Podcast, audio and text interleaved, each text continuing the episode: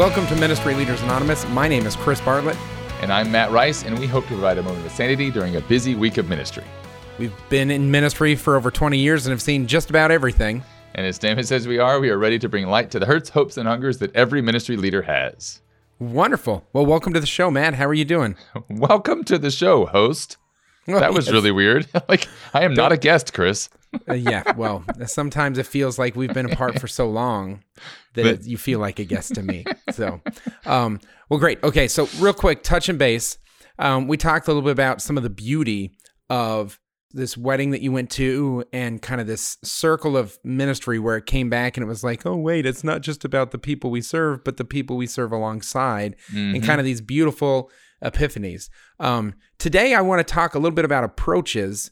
And I think that there's something about the approach in the ministry that you helped create that uh, that uniquely favors one of these two aspects. So I want to I want to dive in today to the difference between teaching and training and kind of unpack where the role of each of them exists. Yeah, and this like this discussion is going to be something that is helpful for ministry leaders in, in multiple areas, whether you're a pastor um, or like a youth minister or DRE with with volunteers, because this this actually like applies to your volunteers too, um, and you know honestly, all the way down to the people you serve, um, because we like we teach people a lot, but we don't train them. Like and that's like and that may be kind of what one of the things you're getting at is we teach people about jesus um, but we don't train them how to be disciples. Yes but i have seen especially in a lot of the the social justice movements that have occurred in the last 18 months particularly surrounding racism that there was a lot of training but not a lot of teaching that goes around it are you saying Let teaching me, um, or training say again are you saying there was a lot of teaching but no training? I was saying that there, there was a lot of uh, tra- there was a lot of action, behavior modification that occurred without the teaching of where that comes from. So as Christians, we believe that racism is a sin and we want to eradicate sin because there's a greater love. But I believe that in, in the course of the last 18 months, a lot of people could have kind of seen it and said, you know what? I'm a good person. I don't believe in God or anything like that, but this is good because justice is good. So let's go uh, work for justice. And that's true, but it's not as deep or not as meaningful as a justice flowing from a God who is just and merciful, right? And so if you're doing good things just for the sake of the things themselves, that doesn't have the same depth as if people were well formed to understand that this is actually flowing from the gospel and you seeking to uh, eradicate racism is part of your gospel call, not just something that that is good for society as a member of society, but as a Christian engaging society. Does that make sense? Uh, I mean, your your your like thought process confuses me like crazy. Let, so let hold on. so like, let me say it in a different way because okay. this might help. Because helpful. you don't have to be a Christian to be anti-racist. Exactly, but my my fear is that the behaviors of a Christian and a non Christian are indistinguishable when it comes to certain issues. Okay. And, and and I believe that there needs to be some greater depth and formation to let people know that when you're standing for justice, you're standing with Christ. You're not just standing for justice. And there's a there's a spiritual depth that was missed because all that was happening was behavior modification, which a lot of times we we we sit still and, and stay quiet during mass and then it looks like someone who's having a spiritual ecstasy at the same time because they're both both people are sitting still the, the behavior looks the same but the interior piece is where some of that formation really comes in some of that teaching really comes in to add that extra layer of depth okay you're walking I, away from it, huh? Yeah, I am. I'm walking away from it because I, I like. Let's get back to the topic. Let's talk about the difference between teaching and training, and then maybe we can come back to this, and and there will be a connection. But um, yeah, let's go. Okay, good. so, teaching is an academic activity where knowledge is conveyed to the student um, to help them prepare or know or learn about potential future challenges or events and things of that nature. Whereas training is a process where a person is really developed in a skill set related to a to a specific outcome, right? Yep. And so so often we see uh, the role of catechesis or even um, some some places call it uh, religious education is that the goal is knowledge Whereas training, or what I would call formation, is more like an apprenticeship or a discipleship, where the goal is actually a lived, uh, where you imitate the master, right? And yes, they did call Jesus teacher, but it, it was more like a, an apprenticeship than it was like an academic setting, right? So you almost like saying the difference between knowledge and wisdom. Like you, you said knowledge from teaching, like it, you didn't say wisdom from training. Um, but would those would that correlate? Would that work? I, I think it, it works as well as my analogy. um, so like like I and I don't necessarily I'm thinking from like top down. Like if we if we work from even in in the seminaries, you know, a lot of the the time that the priests spend in formation is teaching teaching, teaching, teaching, teaching, teaching.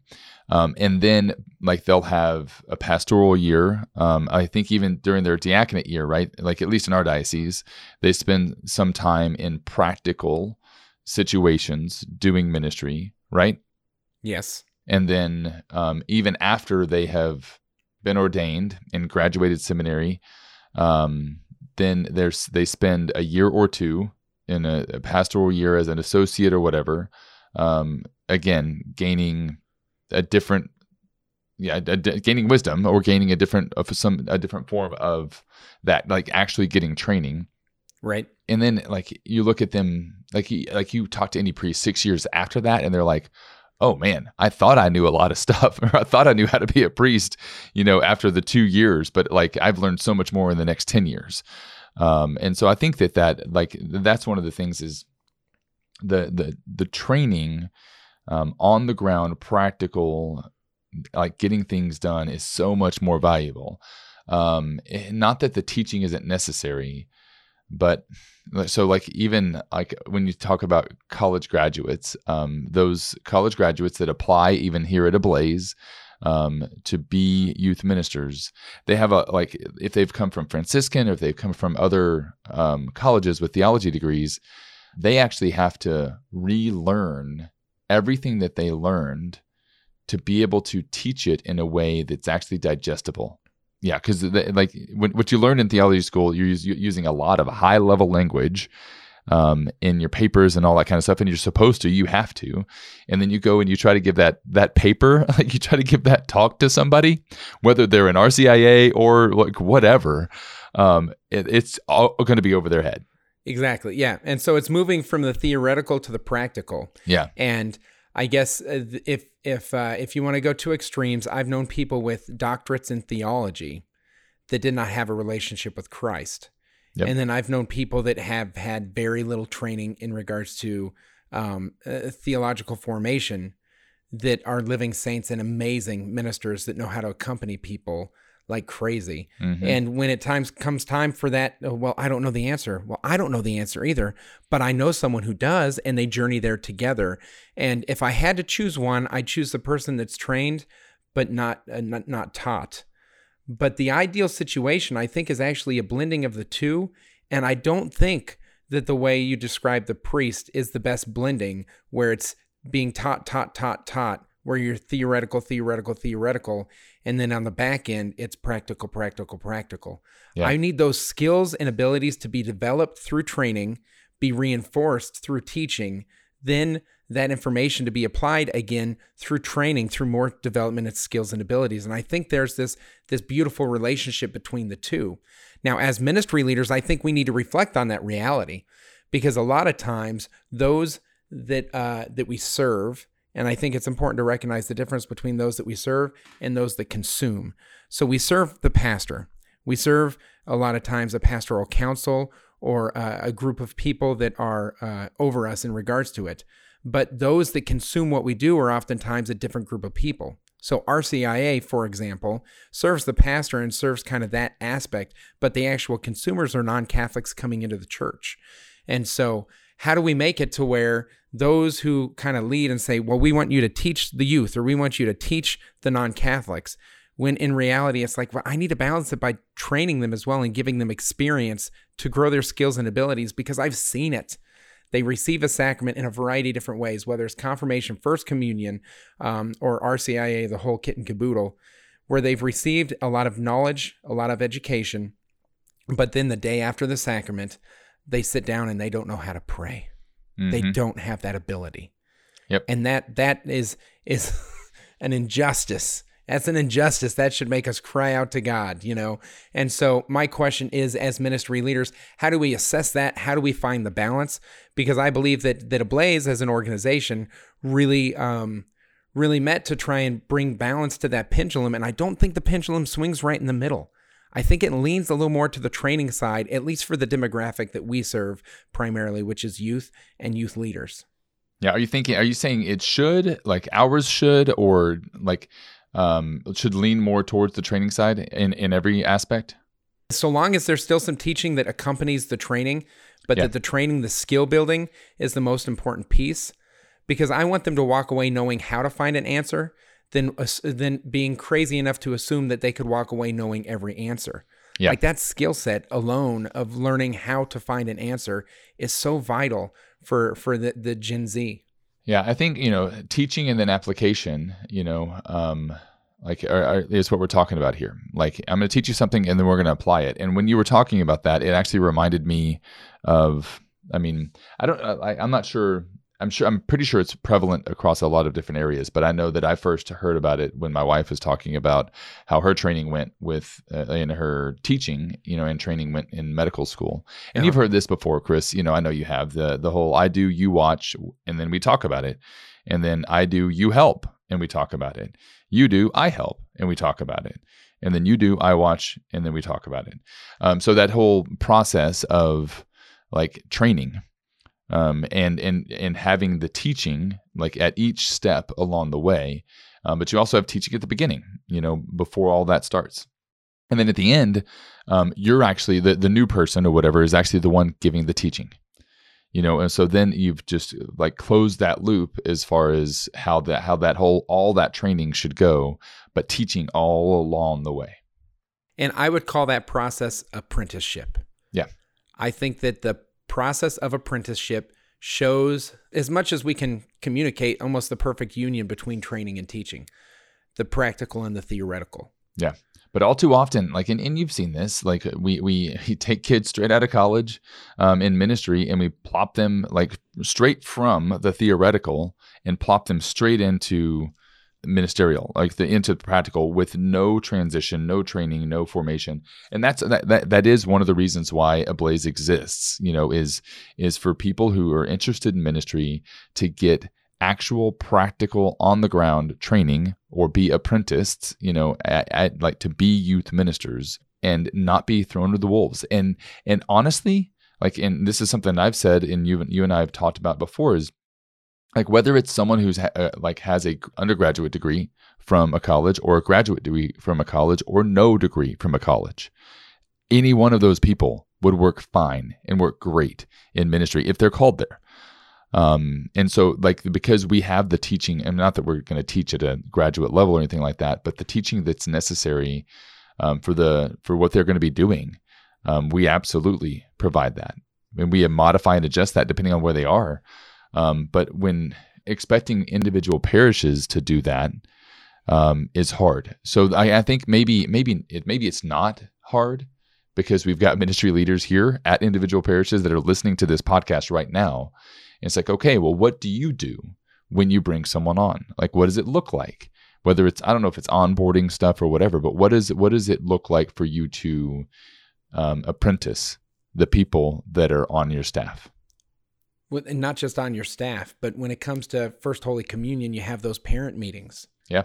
And in those parent meetings, you're teaching, you're not training in a lot of ways, right? Because that apprenticeship uh, kind of approach is not easily scalable.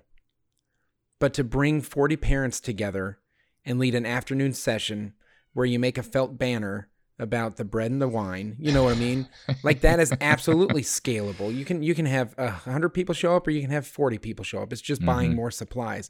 But the accompaniment that's required in the apprenticeship in the training aspect of it is not scalable and I think that we need to be confronted and even conflicted with the way that we're doing some of our programming. Yeah. I really believe that because I think sometimes we're doing teaching and then we're dissatisfied that the fruits aren't the same fruits as if we would have done training Yep. and skill building because parents don't know how to pray with their children because par- parents don't know how to pray with the Lord, right? Yeah, yeah. People attend mass, and a lot of people attend mass out of guilt or obligation.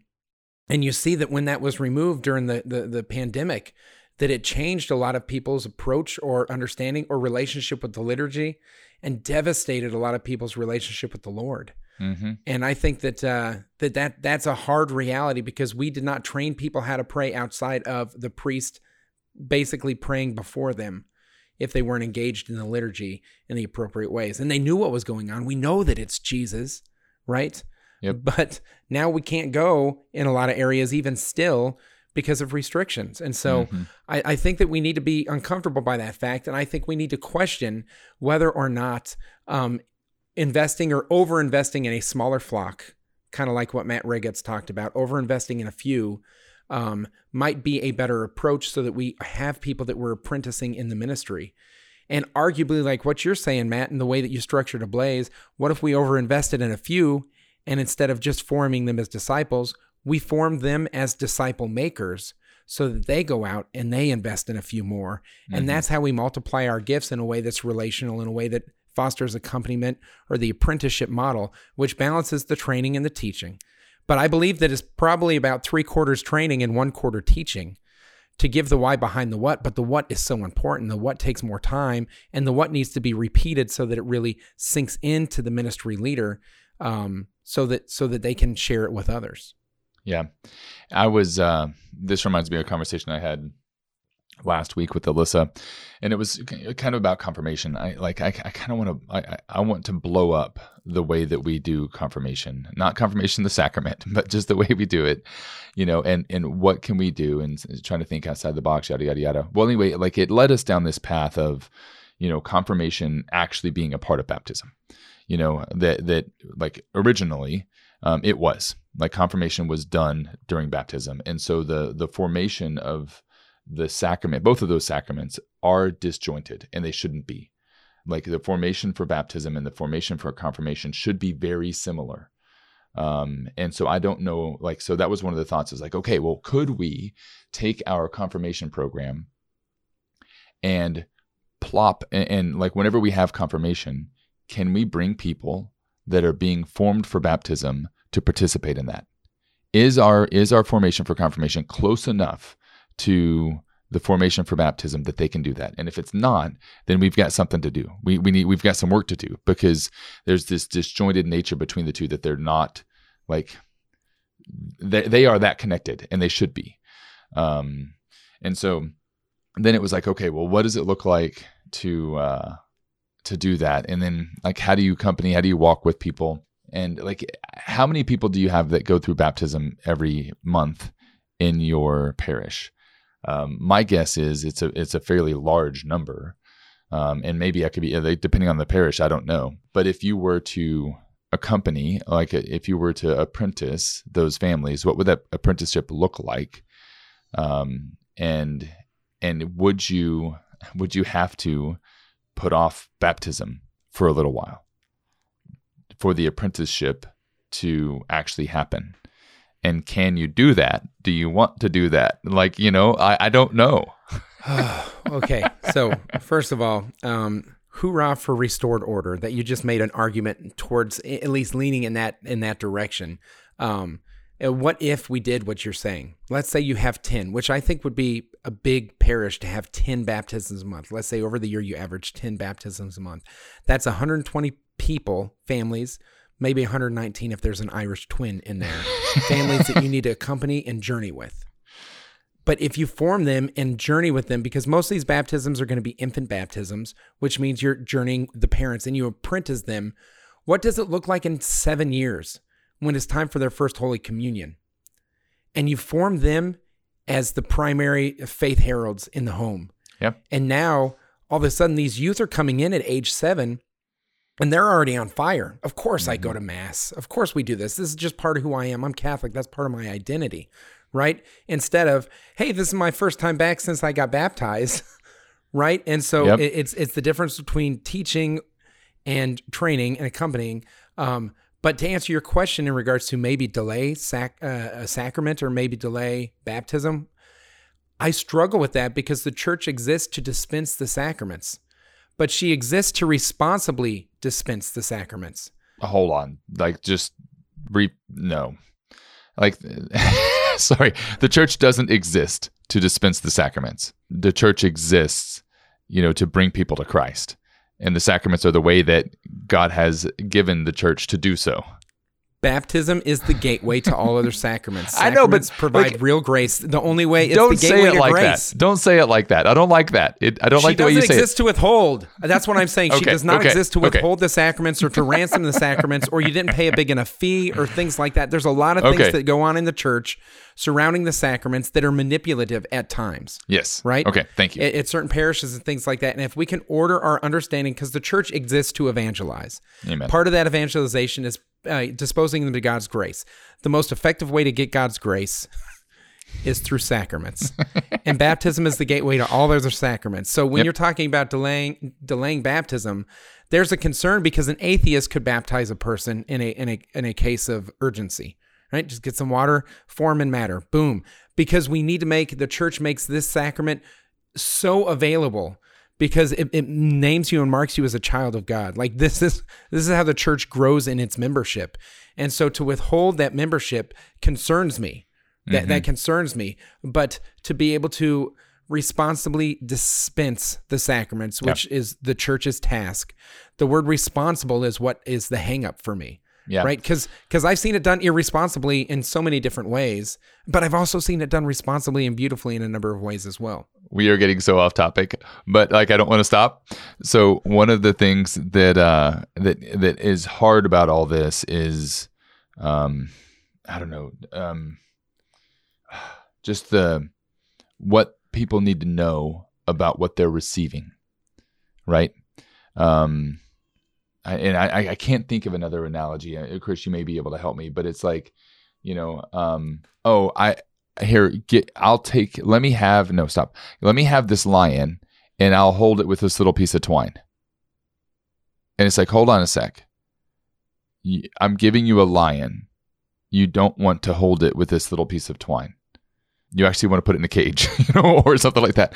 You know and so it's like like someone comes to you says i, I want to be baptized or i want to baptize my kid. Okay.